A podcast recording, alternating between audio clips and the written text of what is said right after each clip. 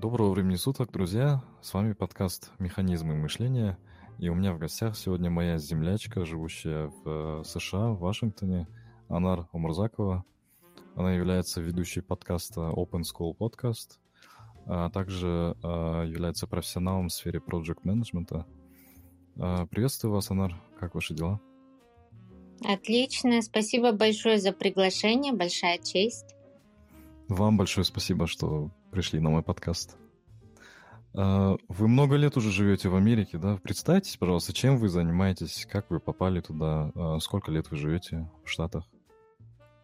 А, ну, во-первых, меня зовут Анару Мурзакова, я являюсь бизнес-тренером, бизнес-экспертом, и сейчас я провожу программу по улучшению бизнеса для людей, которые либо только начали, либо только думают, как начать свой бизнес. Э, в США я уже живу сейчас уже 6 лет вот непрерывно. А до этого я здесь обучалась на магистратуре по Балашаку. До этого еще я обучалась здесь на Computer Science по программе um, US э, Department of State.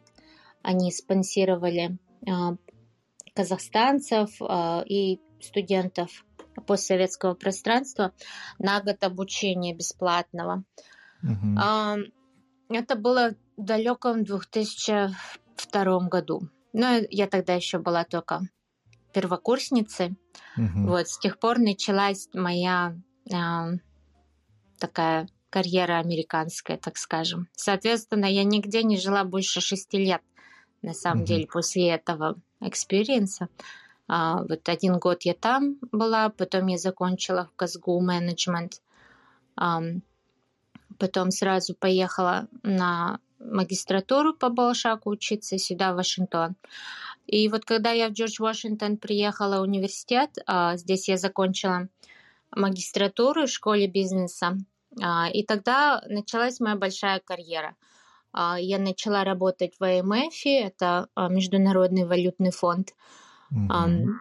И такая интересная ситуация. Я, наверное, поделюсь этой историей. То есть я приехала, Конечно. нам, а, как иностранным студентам, организовали туристическую такую поездку в ИМФ, во Всемирный банк, во все вот эти организации большие, крупные, которые в Вашингтоне существуют.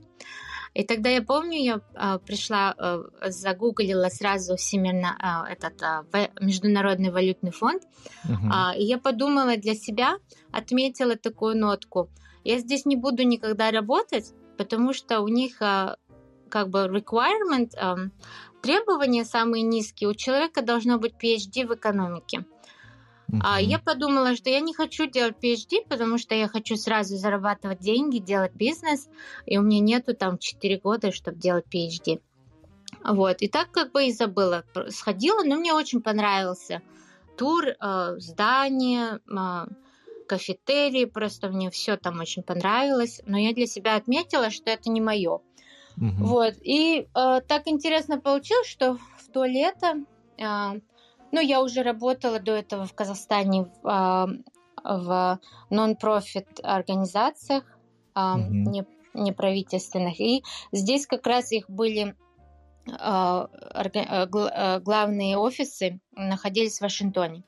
Я подумала, о, какая, какая хорошая возможность, я могу и работать, и учиться. Соответственно, потому что э, школы бизнеса, они всегда, их учеба начинается вечером, потому что всегда студенты это работающие обычно. Работающие люди. Люди, да. А, и я приехала, как бы я уже работала во время студенчества в Казахстане, и я приехала, и для меня это было не ново.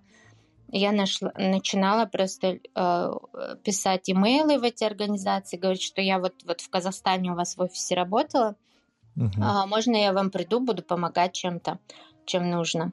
И так вот я работала в этих организациях, но на следующее лето а, я заметила, что в нашем карьерном центре в Джордж Вашингтоне а, рекламируется э, практика internship угу. в АМФ в департаменте IT. И там как раз требования тех софтвер, которые я знала очень хорошо. И я решила подать. Мгм. А, И подала я на две позиции. Там было communication intern и а, IT department project management intern. Мгм, мгм. Подала на обои, а, жду, а потом приходит через месяц а, сообщение, что я не прошла. И я подумала, ой, жалко, но пойду-ка я теперь разрекламирую эту позицию среди своих друзей, которые, возможно, не слышали. Вот, разрекламировала там среди своих соклассников и так далее.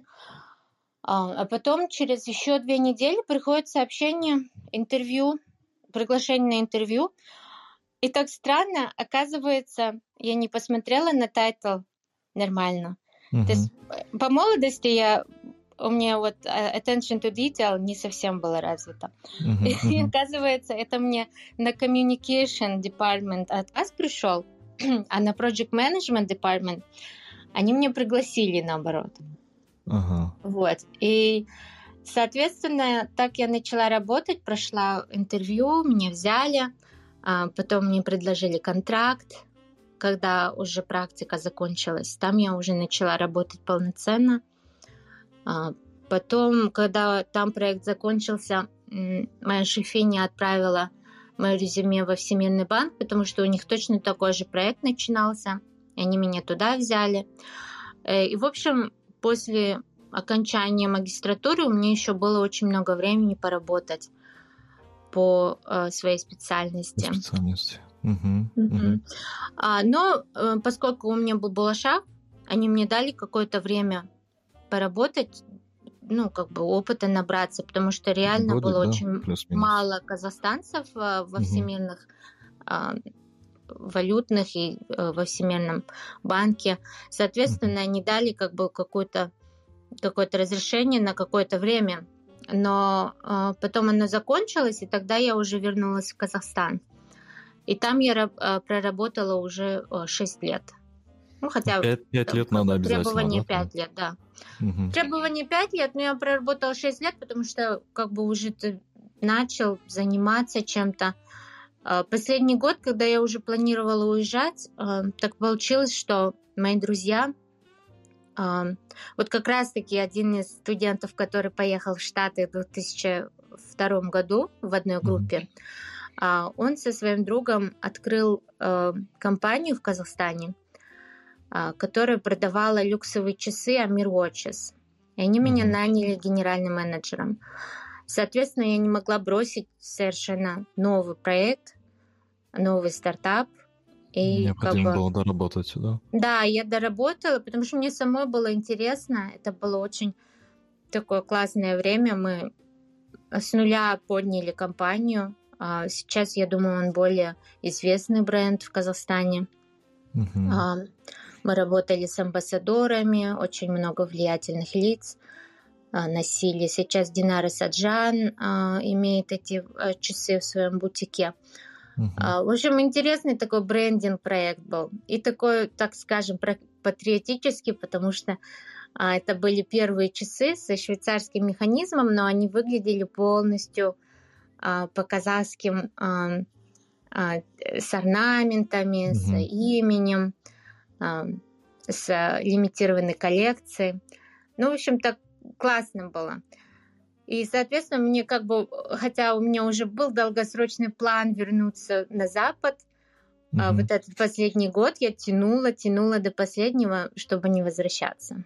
Вот. Но все же потом вернулась, потому что у меня уже был контракт. Как бы я человек такой, если я планирую что-то, как бы когда я приехала в Казахстан, я уже приехала с планом, что я буду уезжать. Соответственно, Мгм. А, я работала на таких позициях, которые мне могли обеспечить как бы экзит обратно. А, И э, в 2015 году э, в сентябре я переехала в Лондон на консалтинговую э, работу в Accenture. М, Здорово. Вас, получается, забрали, да? А С Accenture пригласили уже с Казахстана. Да, пригласили с Казахстана, а, Мгм. сделали визу, а, ну и я там начала работать. Было, конечно, классно. а, я много чему научилась именно в этой сфере, в консалтинге. И так интересно, что вот эта вот компания, она, вот этот бренд компании Accenture для меня был знаменательным тем, что моя шефиня из АМФ, она раньше работала в Accenture, и она всегда очень тепло отзывалась об этой компании, а, и мне всегда казалось, что там, наверное, круто работать. Uh-huh. Вот. И я поехала а, в Лондон. В Лондоне у меня сестра живет, поэтому мы как бы решили где-то обосноваться в одном headquarters, так скажем. Uh-huh. да, и вот я там работала какое-то время. Но, опять же, вот этот предпринимательский дух меня не оставил в покое, мне наскучило немного. И плюс еще персональная жизнь, так скажем, она у меня уже дала проростки какие-то в США, да. В то время э, парень, с которым я встречалась, он был там. И так получили, получились наши семейные обстоятельства в том, что мы все-таки решили здесь остаться. Я переехала в США, потому что до этого у меня была больше цель его перевести в Лондон. Угу. Вот. Угу. Ну, в принципе, Расстоя... нам Отношения здесь, на расстоянии были, да, вначале? Да, да. Угу. Это, это, конечно, отдельная история. Да, да, да, да. Это, это всегда тяжело, на, на самом деле, в первую очередь. Решать, куда э, переехать, если отношения на расстоянии. Всегда да. надо обрабатывать плюсы и минусы. То есть вся ваша карьера, да, изначально, она была подстроена вокруг project менеджмента? Вы профессионал именно да. в этой сфере? Да. У меня PMP есть в 2009 году я получила потом Prince 2 Practitioner, это европейский стандарт, uh-huh, тоже в 2010. Какое-то время я даже обучала людей, как проходить, э, как сдавать экзамены на PMP. Вот, точно. А Но... тяжело ли проходить, э, тяжело ли сдавать экзамен? Э, экзамен сдавать, э, я бы не сказала, что сильно тяжело, но опять же, мне всегда давались легко академические знания. Угу. И, соответственно, я не могу сказать, что, наверное, наверное это все-таки это больше муторно, чем тяжело на самом деле, потому что сам экзамен идет три часа, угу. и ты не только уже как бы сдавать экзамен устал, ты вообще устал. Соответственно, надо иметь такую стратегию, чтобы ты а, мог как бы это своего рода марафонский такой экзамен. А сколько Мог надо готовиться, к, чтобы сдать сертификат? А, ну, я думаю, в принципе, месяц достаточно. Угу. Особенно если вы просто возьмете книжки, начнете читать, а потом а, можно буткам пройти вот эти четыре дня а, тренинга. Мне было легче, потому что я, у меня магистратура была в основном подточена под проектный менеджмент. Угу. Вот. Ну да, всегда э, человеку с улицы, наверное, было бы сложнее подготовиться к такому сертификату. Ну, не совсем. И... Легче иметь меньше, меньше опыта, когда сдаешь, чем когда человек с опытом сдает экзамен. Ему тяжело а, от, от um, отказаться от своего опыта и давать ответы, которые написаны в книге. Потому mm-hmm. что там именно идет э, знание вот этих вот Project Management Body of Knowledge. Это стандарт. Он каждый, каждые 2-3 года меняется, апдейты. Соответственно, если ты э, такой с опытом работы застарелый Project Manager, что работает для тебя, возможно, не написано в книгах. И, соответственно, вот этот опыт, он будет, наоборот, давлеть над, э, над тем, чтобы найти правильный ответ из книги. Mm-hmm. Это поэтому как стратегия сдачи TOEFL, IELTS, всех вот этих академических, GRE, GMAT, там просто надо реально знать, а, что требуется, и э, только учить вот именно этот предмет. Соответственно, опыт иногда может мешать Поэтому у нас в программе тоже, а, когда а, я обучаю маркетингу, бизнесу, я вижу, что люди, которые только пришли в бизнес, uh-huh. допустим, у них какой-то, может, креативный бэкграунд или там филологический, еще что-то, им легче понять все это с нуля, нежели человек, который был в бизнесе дольше, и он начинает больше там какие-то свои э, опыты проживать заново, и это не дает ему открыться к новой информации. Это вот как чаша, если она полная, то уже не зальешь. Я вас хотел спросить вот насчет, э, возвращаясь к истории, да, э, да. вы вернулись с Лондона в Вашингтон э, и проживаете сейчас там, и вы там решили открыть свой стартап, получается. Я прав? Да, да. Хотел побольше вас спросить о стартапе. Вот, вот как вам пришла эта идея, о чем этот стартап, кому вы конкретно помогаете, какая у вас клиентура? Вот побольше об этом хотел узнать. А, да, конечно. Ну, во-первых, любой стартап должен открываться не с начально, не с идеи. Я вот не проснулась и не решила, что вот я буду всех бизнесу обучать, угу. а больше наоборот, с нужды. Если есть люди, которых интересует, а как ты сделал все это в своей жизни, и, соответственно, появляется клиентура органически. Угу. И ты потом думаешь, а как можно им помочь? И тогда уже вырисовывается сама программа. Допустим, угу. вот эта программа, она, э, я не села, не написала ее за несколько там месяцев. Она как бы росла вместе со мной. Какие-то новые знания я открываю, новую книгу нашла, я добавляю, смотрю, как она идет людям. Э, какие у людей, э, как сказать, challenges, что не получается, с чем нужно поработать. Соответственно, вот эти вот все новые какие-то developments, ну вот развитие бизнеса, оно приходит потихоньку, потихоньку с годами. И мне допустим, в начале у меня было много идей совершенно в других индустриях. У меня до сих пор есть книжка, в которую я записываю все эти идеи. И там э, очень много от импорта, экспорта каких-то товаров туда-сюда. То до, есть это э, физ-бизнес, да? Также. Ага, то есть у вас широкий спектр. Но а, не только стартапы, сейчас нет. технологические. Сейчас я объясню. А, в целом многие вещи делаются для того, чтобы привлечь внимание и, а, и открыть воронку для того, чтобы клиенты приходили в основной бизнес. И сфокусироваться на одном на самом деле очень тяжело, потому что в начале, когда я переехала, люди меня больше знали как проектного менеджера, соответственно, было больше запросов а, на эм, там курсы по управлению проектами, а, корпоративные тренинги. То есть вот этот вот бизнес, он как бы меня больше поддерживал какое-то время. Uh-huh. А потом уже потихоньку-потихоньку я начала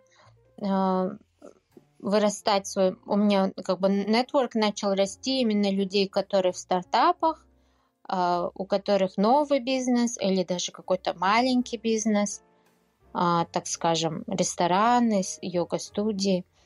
И, соответственно, у людей начался интерес, да, э, если ты можешь помочь с маркетингом, это классно. И таким образом я сделала э, вот такой переход, так скажем, плавный переход, потому что я меньше стала уже брать корпоративные управления проектами, тренинги и больше работать с, э, с физическими лицами, а, чтобы улучшать их бизнес. И э, можно сказать, почему я это делаю. Мне нравится просто быть полезной и видеть вот этот импакт, радость в глазах людей нежели чем когда корпорации тебя нанимают, они сделали бизнес, написали там максимум спасибо в имейле. И на этом все. Как бы вот эти вот настоящие отношения, э, как-то, мне кажется, с людьми, когда работаешь, получаешь больше удовольствия. Это больше ценится. И да, и когда ты можешь это делать и получать примерно одинаковые цены, э, то есть деньги, угу. тогда, конечно, ты выбираешь вот это вот больше. И э, самое классное еще, наверное, то, что всегда это разный бизнес, и, соответственно, э, мне приходится э, больше узнавать, э, делать больше research. Угу. Соответственно, я, я вижу, что мне самой легче развиваться, когда я не делаю то, что делала 15 лет назад, а делаю что-то более новое. Опираясь на свой опыт, опираясь на э, знания, но все же есть какая-то изюминка, есть какая-то искринка, которую я не знаю, я потом ее пытаюсь найти, э, как-то э, решить эту проблему. Это мне дает больше энергии. А когда mm-hmm. все одинаково, мне очень скучно, и я, соответственно, не делаю просто. И... А вот э, какой-нибудь кейс могли бы рассказать, допустим, кому вы помогли, да, с развитием бизнеса? Э, были ли у вас какие-то знакомые с ресторанного бизнеса, у которых, э, которые только запускались, либо которые уже имели свой бизнес? А, ну, с ресторанного бизнеса у меня есть друзья, у которых а, очень успешный бизнес. И, во-первых, это благодаря тому, что они очень трудолюбивые люди. То есть mm-hmm. вначале, когда они начинали, у них был один ресторан, и они всей семьей там работали. А, семья иммигрантов. А, соответственно, как бы вот они все свои усилия вложили в одну ячейку, и все mm-hmm. члены семьи там работали.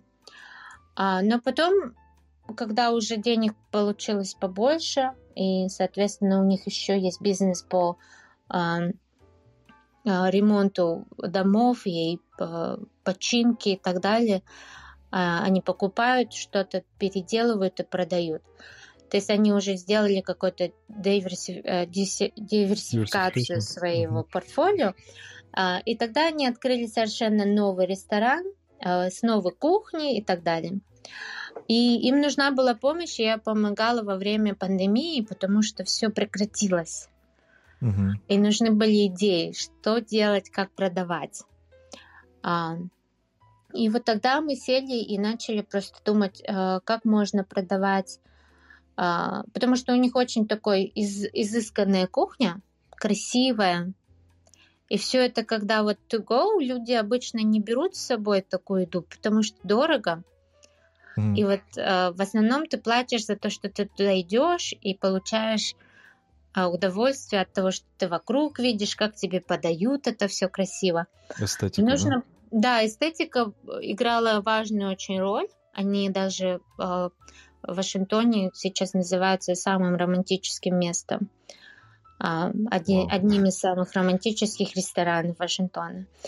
И, соответственно, как-то всю эту романтику на to go. То есть люди как-то не думают о том, чтобы пойти туда и заказать с собой забрать. Как-то неинтересно им кажется.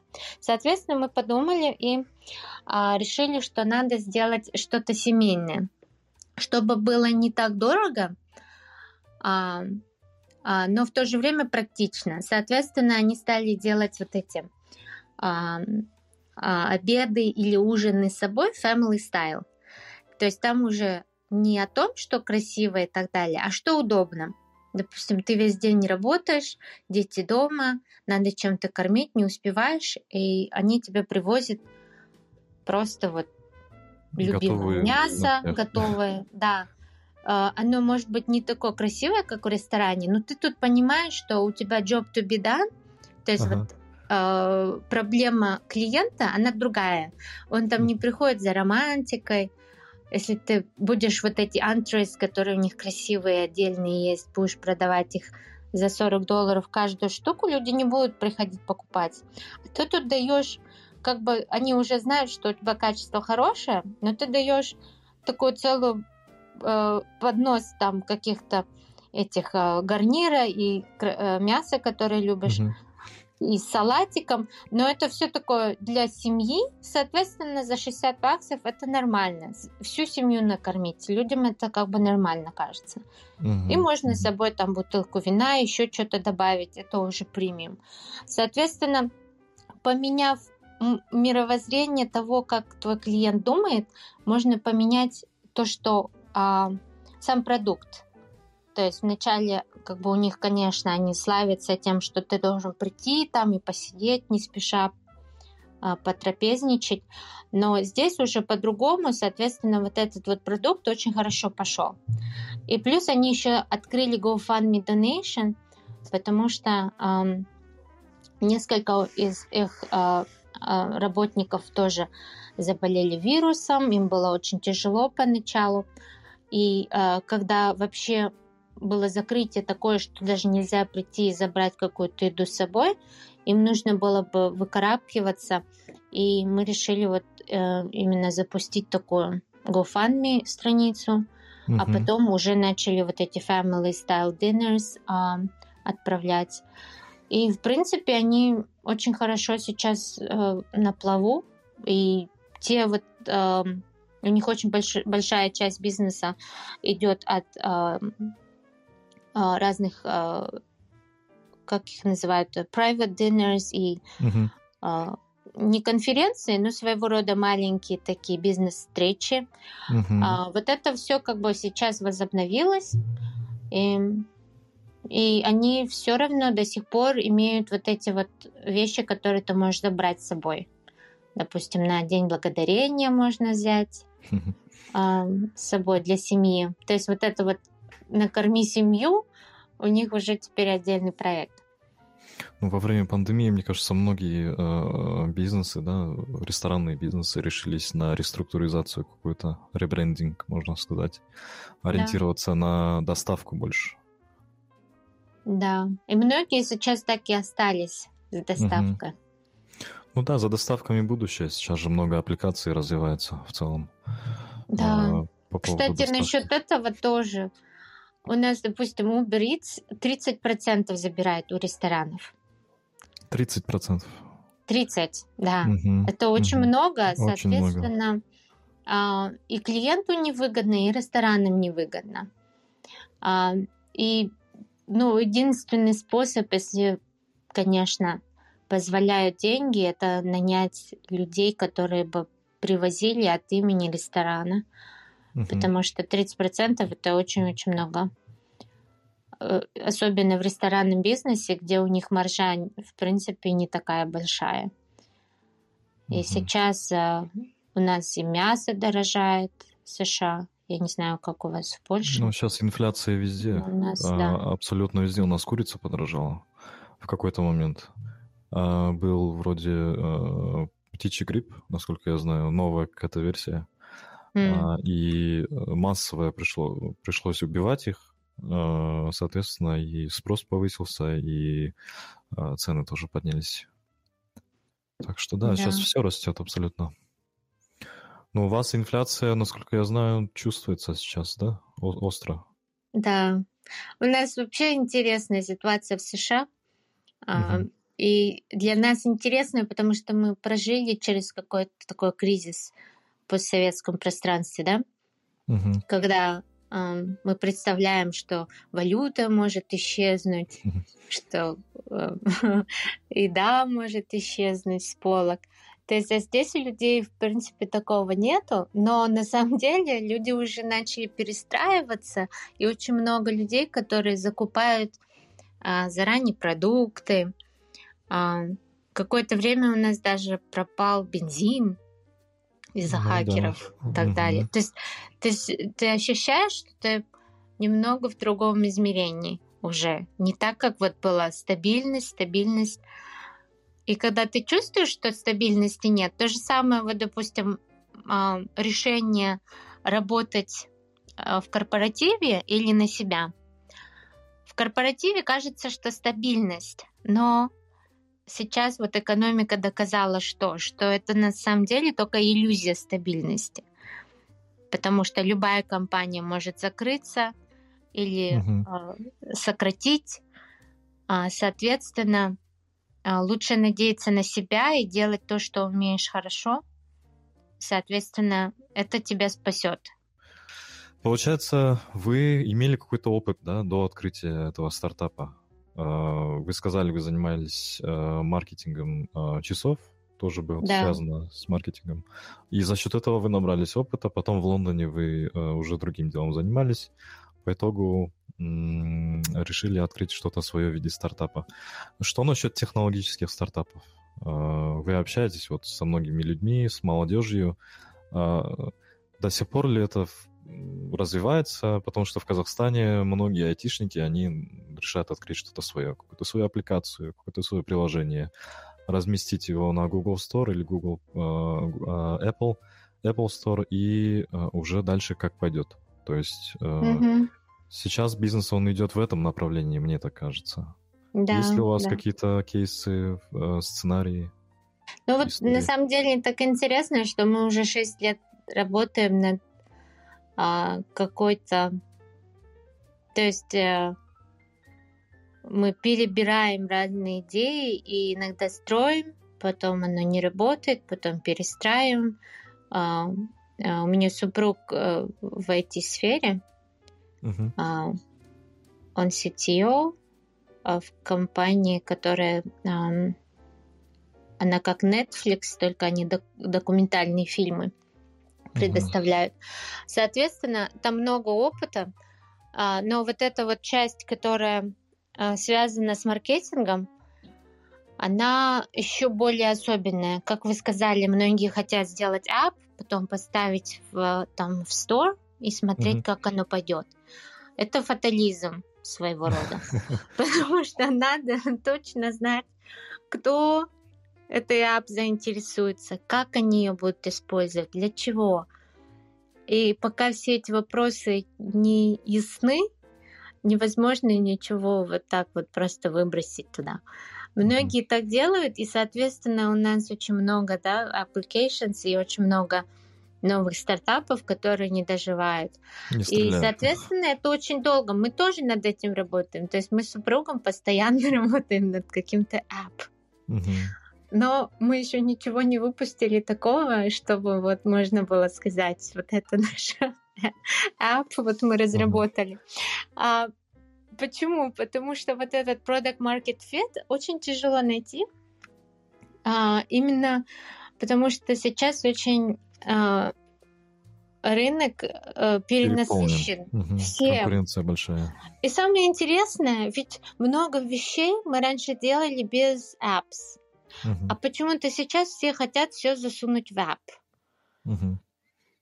Совершенно не нужно, можно так сказать. Допустим, очень много, у меня есть клиенты, допустим, коучи, а, а, эти, а, dietitians а, или фитнес-тренеры – они тоже хотят, ну, не все, конечно, но некоторые говорят, было бы хорошо иметь свой app, чтобы мои студенты туда зашли. Даже вот для моей программы было бы неплохо, да, иметь app, куда они могут зайти и все э, классы просмотреть, и там будет персональное все у них. Но на самом деле это как бы не совсем обязательно. Можно делать то же самое э, старыми способами. То есть какое-то видео, запостил, поставил на YouTube совершенно бесплатно и отправил линк. Угу. Работа сделана, так скажем. Соответственно, надо делать apps именно в той сфере, где вот реальная какая-то нужда, которая не закрыта совсем. И э, у нас вот интересный был недавно э, кейс.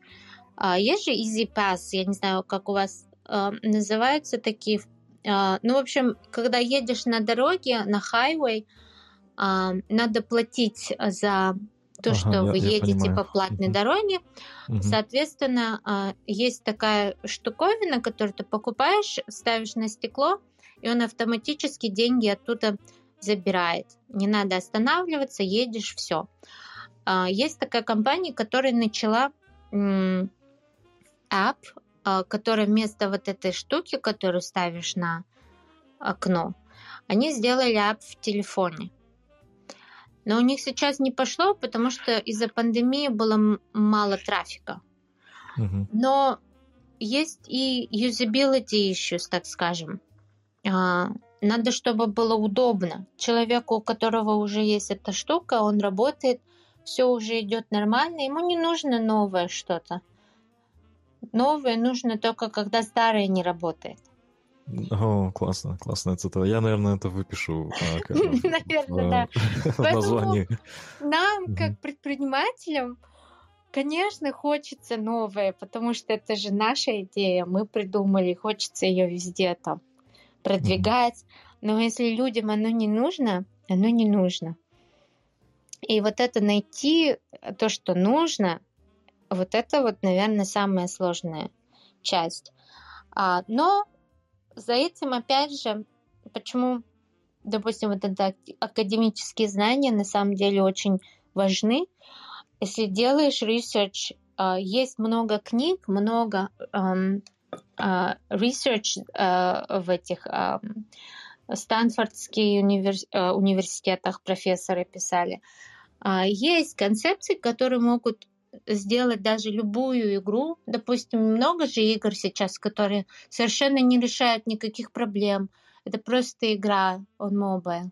Uh-huh. А, но они настолько а, прилипчивые, и, соответственно, люди а, на них просто залипают. Залипают, да, вот uh-huh. так скажем.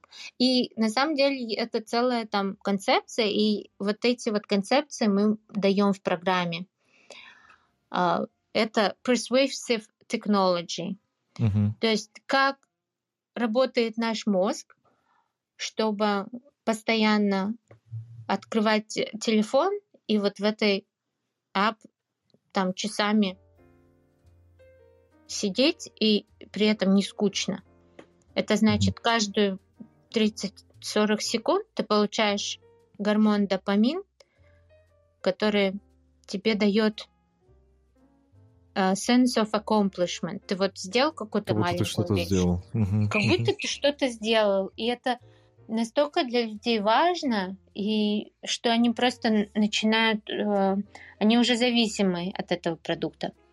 И все продукты, которые uh, сейчас очень популярны и известны, они основаны на этой концепции. Ну, а, да. И вот этот вот и что интересно, оно не должно быть юзабилити, да, мы часто говорим, что все должно быть легко для юзера, он должен очень легко все быстро найти, все быстро сделать. А, Вначале, да, когда онбординг, а потом уже а, чем тяжелее, а, чем более а, комплекс какая-то задача, тем лучше он себя чувствует, он себя чувствует экспертом. Допустим, как набрать побольше фолловеров на social media. Человек, mm-hmm. который набрал, он чувствует себя экспертом, потому что а, он прошел через какие-то алгоритмы, он как-то понял, как это делать. То есть у него больше идет satisfaction в этом отношении. Соответственно, mm-hmm. ему это больше нравится делать. То же самое даже подкасты, да? А, я вот заметила, многие люди, которые а, ведут подкасты, они себя считают очень глубокими людьми, uh-huh. Uh-huh. А, а, людьми э, настойчивыми. И это вот эта персона, люди, которые э, делали все эти подкаст-платформы, э, они это, скорее всего, знают. И, соответственно, этот продукт, он именно заточен на таких. То есть и пользуются когда... этим, чтобы заинтересовать человека, чтобы он воспользовался сервисом. Я правильно а, понимаю? Да, да. Потому угу. что когда ты больше знаешь о своем клиенте, идеальном клиенте, ты можешь понять, а что его может устраивать, что его не устраивает, зачем он это делает. Ведь мы каждый а, делаем что-то для разных а, по разным причинам. Хотя, может быть, действие одно и то же, но все люди делают разные вещи по разным причинам. Угу. Соответственно, понять своего клиента и найти, зачем он это будет делать, вот это вот самая главная задача. И многие стартапы, они э, над этим вопросом не месяцами, а годами, в принципе, анализируют, думают, вот этот product market fit найти, не всегда легко. И самое главное просто идти и задавать вопросы. И когда ты понимаешь, что ты задаешь правильные вопросы, так, тогда и ответы будут более э, полезными. А то иногда делают customer survey, где вопросы такие, что и ответы, в принципе, уже не такие полезные. Ты не знаешь, что с ними делать. Вот ты узнал какой-то ответ на какой-то вопрос, но ты не знаешь, какой акшен от этого дальше совершить. А, что вот, по-вашему, объединяет молодежь? Что общего у этой молодежи, которая, которой движет открытие собственного бизнеса? А, я имею в виду вот стартапы, да, это же на волне успеха сейчас, это же на волне, а, на подъеме, можно сказать. Каждый второй хочет свой стартап открыть. Почему да. они видят в этом успех? Почему э, они не видят успех в чем-то уже работающем, да? То же самое ресторанный бизнес, там, я не знаю, что-то...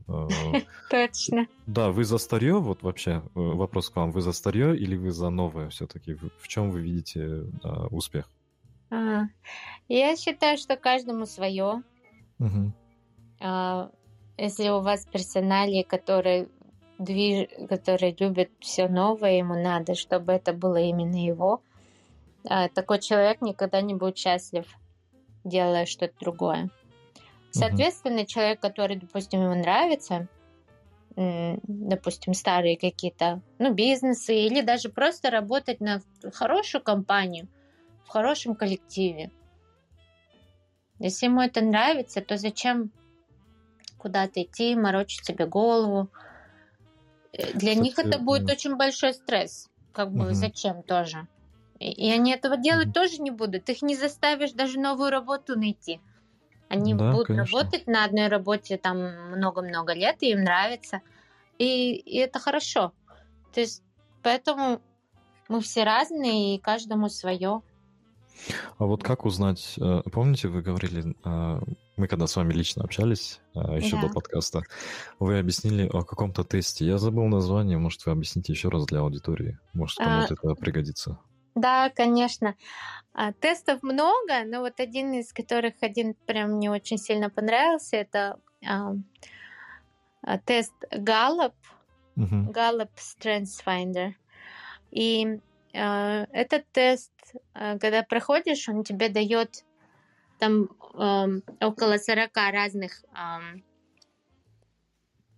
свойств у человека бывает. И он тебе дает самые сильные и потом самые слабые. Uh-huh. И к чему это все хорошо? Для того, чтобы понять, а, какие качества движет вами, и, соответственно, находить даже если в корпоративе какую-то нишу, которая будет использовать эти качества. А если, допустим, вы такой человек, который будете работать на себя, а, все равно надо работать в команде, там, в партнерстве с кем-то, это всегда дает больше результата. А, нужно понимать, э, какие свойства у вас и какие свойства у вашего партнера, чтобы вы могли друг друга дополнять.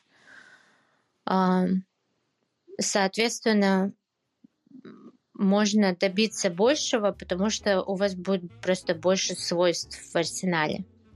Угу. А, Вы мне потом скинете линк, угу. да, на это? Я прикреплю да. в подкасте для наших слушателей, чтобы каждый, кто, каждый желающий проходил по ссылке и учился да, узнавать да. о себе. Да, и вот для предпринимателей особенная такая черта — это фьючеристик. Угу. И, и а вот это вот интересно, потому что я вот за собой замечала почти на каждой работе, когда я была первый месяц или два, я сразу видела какие-то вещи, которые, ну, стоило бы сделать по-другому. И потом уже после двух-трех месяцев это ощущение исчезает, и кажется, что все нормально. Но вот этот вот первый момент, тогда я поняла, что это у меня такое качество, одно из сильных – я всегда вижу э, в, в организациях, в человеке что-то больше. Он Чем может он сам, сам этого видит. не знать. да. Я вижу какое-то будущее для него. Такое ну, огромное, большое. Соответственно, вот да, вот эти apps, которые мы сейчас да, тоже с супругом делаем, э, я, допустим, большой альтруист, и много у меня ап-идей именно вот в какой-то в такой сфере. По медитациям или по uh, charity work, как mm-hmm. больше собрать денег для благотворительных организаций. То есть вот для меня это как бы увидеть мир лучше, сделать что-то такое, что сделает мир лучше. Но mm-hmm. при этом надо сделать так, чтобы все участвовали, соответственно, если это не прибыльно, оно и не будет дальше идти. Соответственно, очень много работы. А, но почему мне еще нравится работать с клиентами, у, кажд... с каждого, у, которого, у которых есть бизнес, это когда их видишь, и вот они в основном очень часто заточены на своих проблемах, которые сейчас вот прямо. И это очень хорошо. Люди, которые видят прямо вот живут в настоящем, они очень быстро, легко решают проблемы свои, которые здесь. Но эм, они могут каких-то вещей не довидеть, которые в будущем они могли бы сделать лучше, больше. А, э, соответственно, они могут вот в этом настоящем постоянно, то есть без какого-то развития проживать. А все вот эти идеи, что бы они еще могли делать, а, для меня очень легко видеть. Поэтому... У вас, получается, аналитические данные и, и communication skills хорошо развиты, помимо, ну, судя по вашим... А, да, по вашим, да. Еще, к сожалению, у меня ответственность есть. Ответственность. Ну, это, это необходимый навык, как по мне. Без этого да. никуда. Ну, в принципе, да. Но людям, которых нет ответственности, им легче делать, допустим, даже какие-то apps, которые шаги. могут быть очень допустим, вызывать большую зависимость у людей. Ага. То есть вот какие-то не совсем этические вещи мне очень тяжело делать. Угу. Вот, так что у каждого Сегодня... качества есть свой минус и свой плюс. Э, друзья мои, я э, в подкасте, в описании к подкасту оставлю две ссылки. Одна, на, одна ссылка на э, Facebook канал Анары Мурзаковой Open School Podcast, в котором вы можете ознакомиться ближе с ее работой, так как мы с Анаром, наверное, коллеги в плане подкастинга, и ссылку на тест. А сегодня еще Анар вам расскажет, какие книги вам можно прочесть, потому что это э, топ-вопрос, которым, который э, я часто задаю э, у моих гостей в подкасте. Какие три книги вы могли бы посоветовать, Анар, для слушателей в области саморазвития, вот, самопознания? Mm-hmm. Да, я обожаю саморазвитие. Um, но к какому-то моменту, мне кажется, всем нужно просто uh, все отбросить и начать делать. Угу. Вот, и я вот, наверное, уже до этой стадии, но вот то, что мне помогло, реально э, в любой ситуации находить какой-то какой-то баланс. Эта книга э, называется Eight Steps, нет, Eight Mindful Steps to Happiness. Угу. А автор да, кто? Я не знаю, на русском есть. Автор э, уже я не помню, какой-то буддийский монах. А в общем, эта книга, она интересна тем, что она кажется как бы э, там есть какие-то буддийские каноны, но на самом деле она очень нейтральная по религии. И э, буддизм, она же философия больше даже, чем религия. Поэтому э, даже людям со всех э, религий можно просто прочитать о том, какая у людей а, человеческая натура. И когда ты ее это понимаешь, становится легче а, со всеми проблемами, со всеми бедами, как-то спокойно жить и при этом еще и получать удовольствие. Даже когда все идет совершенно не так, как хочешь. Угу. Восемь вот, допустим, у меня... шагов к счастью, да? Да, у меня угу. это было именно в тот момент, когда вот, да, а, у меня была работа, я встретила а, своего парня, Угу. Все было так классно. Я только переехала в новую квартиру, потому что у меня зарплата повысилась. Угу. А, и в этот момент э, мое разрешение на работу закончилось. И вот в этот момент мне пришлось все бросить. Много денег потеряно. Э, даже отношения, можно сказать. Ну, как бы тогда я думала, что они потеряны. Э, было много что потеряно, но я приехала в Казахстан. Ну, во-первых, я сама такой человек, не люблю горевать долго. Угу. Я приехала, и я просто наслаждалась летом в Алмате, персиками, фруктами, зеленым базаром. А потом вот эта книжка еще мне попалась. И я вообще просто вот, многие говорят, ой, наверное, было тяжело, там надо же отрабатывать, надо же уезжать. И я говорю, да, но с одной стороны я так обрадовалась, потому что мне не надо было уже как бы вот когда на разрешение на работу просишь постоянно, это же какой-то стресс, дадут, да, не дадут, конечно. что скажут. Да. Ты висишь, ты думаешь, покупать тебе какую-то новую мебель или не покупать, или вдруг ты уедешь. А тут раз все решилось, ты уезжаешь. Два чемодана, все, что у тебя было, надо распродать быстро и через две недели, в общем. Соответственно, это просто, когда ты понимаешь, что надо идти туда, куда надо идти. Ты уже не можешь ничего поменять. И когда ты это понимаешь, принимаешь, это так классно. С одной стороны, оно тебя, наоборот, э, освобождает от всех вот этих, Какая-то что ты борешься постоянно. Угу. Да, борьба это вот сложно. Мне кажется, одна из э, таких вещей с self-improvement, вот э, это саморазвитие, что мы постоянно в какой-то борьбе с самими собой. И это очень тяжело. Мы постоянно чего-то хотим. И вот эта книга, она, она объясняет, как э, жить и понимать, что иногда вот эти желания надо парковать и просто наслаждаться жизнью. Да, вот. мы э, либо в будущем, да, чересчур уходим в будущее, да. постоянно думаем о чем-то. Ну, я вот прошлом. точно, потому что я фьючеристик. Я постоянно в будущем.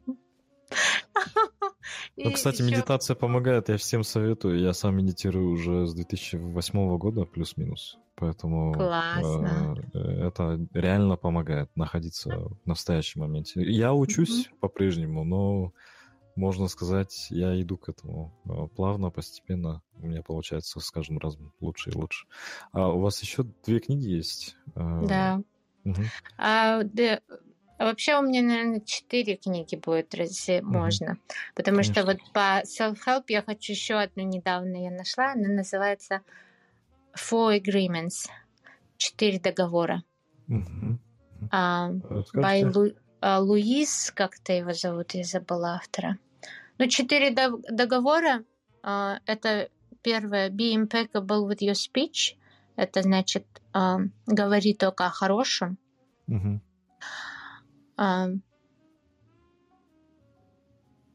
Треть, uh, второе, don't take it personal. То есть ничего не воспринимай на свой адрес, uh-huh. когда у людей что-то. Uh, третье, don't assume а, не делай каких-то выводов. Предположение, выводов. Да. Угу. Если есть предположение, спроси. Угу. А, и четвертое, do your best, то есть старайся как можешь, а если ну как не можешь, то не можешь, то Расслабься. Да, расслабься. Вообще мне понравилась. Ну, такая маленькая книжка, но она реально... Отличная, да? Отлично. Но при этом можно немножко друзей потерять, потому что люди же любят много о чем говорить, и не все хорошее всегда. А ты сидишь только молчишь, ага, угу. Вот. И а, сейчас по бизнесу теперь. А, очень классная книга, мне нравится. Это вот особенно для малого и среднего бизнеса.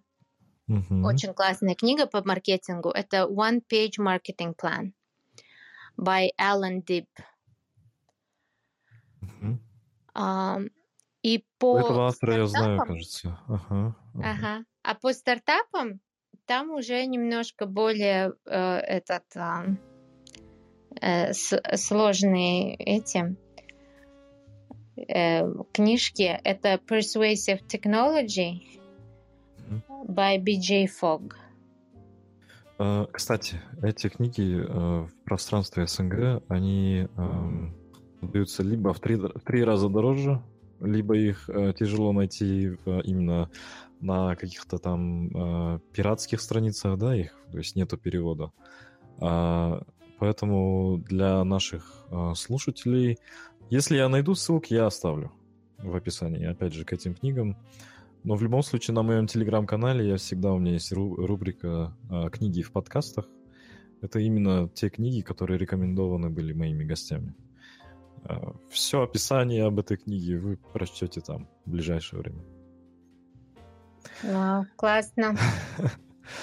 Анар, вам И еще огромное... вы можете ага, тоже ага. Э, написать мне и записаться на программу, потому что мы все эти книги, все эти концепции э, детально изучаем и uh-huh.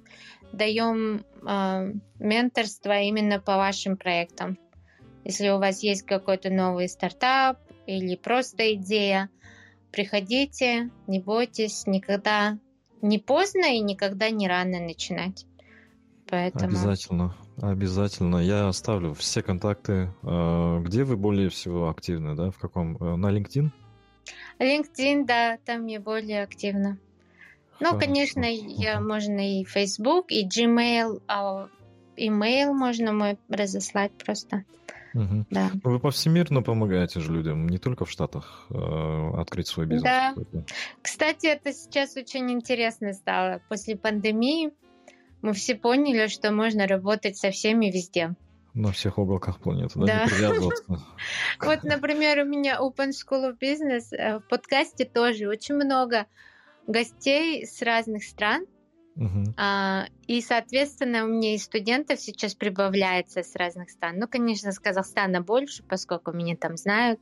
Но uh-huh. а, пандемия реально показала, что мы все можем с друг другом работать, и не обязательно быть в одной стране совершенно. Главное иметь э, общее мировоззрение. Вот они, плюсы пандемии. Наконец-то кто-то в моем эфире озвучил э, реально большой плюс пандемии. Да. То, что у нас у всех на уме стоит, но никто не, не осмеливался сказать. Э, Анар, огромное вам спасибо. Э, я поделюсь своим нашим подкастом везде, где могу. Э, буду надеяться тоже на вашу помощь. Обязательно, и, конечно. И, друзья мои, переходите по ссылкам. Э, я надеюсь, Анар э, вам поможет в вашем развитии, в развитии вашего бизнеса. И до скорых встреч, друзья мои. Тоже делитесь подкастом на всех платформах. Это поможет развитию механизмов мышления.